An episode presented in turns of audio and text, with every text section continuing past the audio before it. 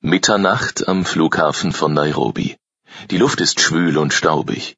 Stundenlang hat Daniel Hofach schwitzend in einem Hotelbett gelegen, schlaflos, wie so oft.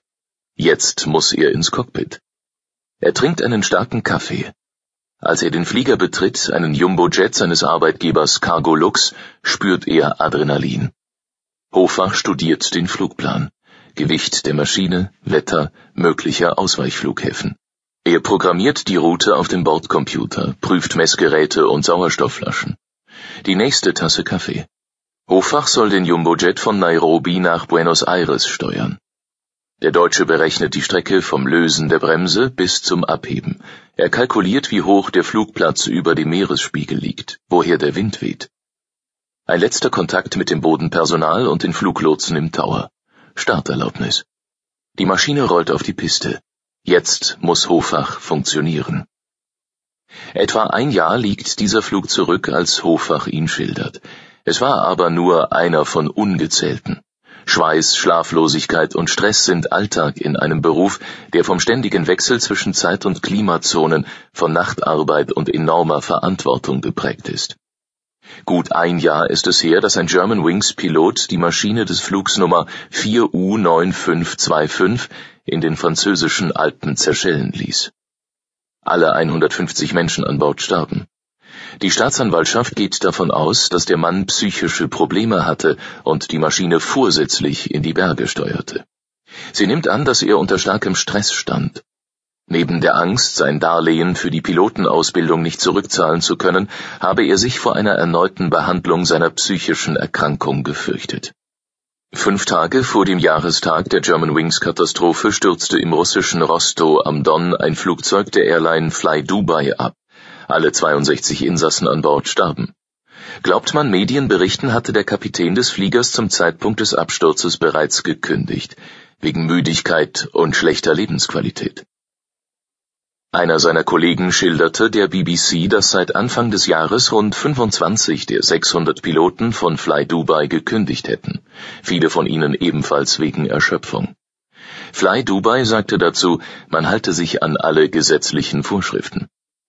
Herrscht bei den Airlines ein Klima, das es Piloten schwer macht, über seelische Leiden, Schlafstörungen und Überforderung zu sprechen? Ein Klima, das aus einem Defizit eine Gefahr macht? Vieles deutet darauf hin, dass diese Befürchtungen zumindest bei einigen Fluglinien berechtigt sind. Und dass auf vielen Piloten ein gewaltiger Druck lastet, wie auch ihre jüngsten Streiks bei EasyJet, Air France und SAS zeigen. Was ist noch übrig vom Traum vom Fliegen? Daniel Hofach sitzt am Flughafen Düsseldorf an einem Bistrotisch zwischen Modeboutiquen und grell ausgeleuchteten Cafés. Er trägt beigefarbene Khakihosen, Segelschuhe und eine britische Outdoorjacke. Das blonde Haar ist kurz geschnitten. Er spricht leise und bedacht. Vom fortwährenden Druck in seiner Branche, von Nachtschichten und Schlafstörungen. Bis vor einem knappen Jahr flog Hofach für die Luxemburger Airline Cargolux, die größte reine Luftfrachtlinie Europas, als einer von mehr als 200 deutschen Piloten. Viereinhalb Jahre war er dort. Er transportierte Pferde, Autoteile, Medikamente. Von Timbuktu nach Bogota, von Bogota nach Tokio, nach Curitiba. Bis er vergangenes Jahr einen Brief bekommt, Vorladung zum Personalgespräch. Der Flugbetriebsleiter will von Hofach wissen, warum er so oft krank gewesen sei, so erzählt es der Pilot. Hofach hatte im Februar vergangenen Jahres wegen einer Grippe acht Tage lang gefehlt. Im Jahr davor war er 66 Tage zu Hause geblieben wegen einer chronischen Nasennebenhöhlenentzündung. Das klingt viel, kommt bei Piloten aber häufiger vor. Anders als in vielen Bürojobs kann ein Kapitän, der genesen ist, aber noch Antibiotika einnehmen muss, nicht sofort ins Cockpit zurückkehren. Antibiotika können Nebenwirkungen verursachen, Schwindel etwa oder Übelkeit. Zu gefährlich, um ein Flugzeug zu steuern.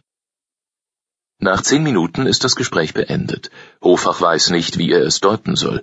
War das, was er in den Augen des Vorgesetzten sah, Mitgefühl für seine gesundheitliche Schwäche? Oder ein Signal, dass er weniger fehlen soll?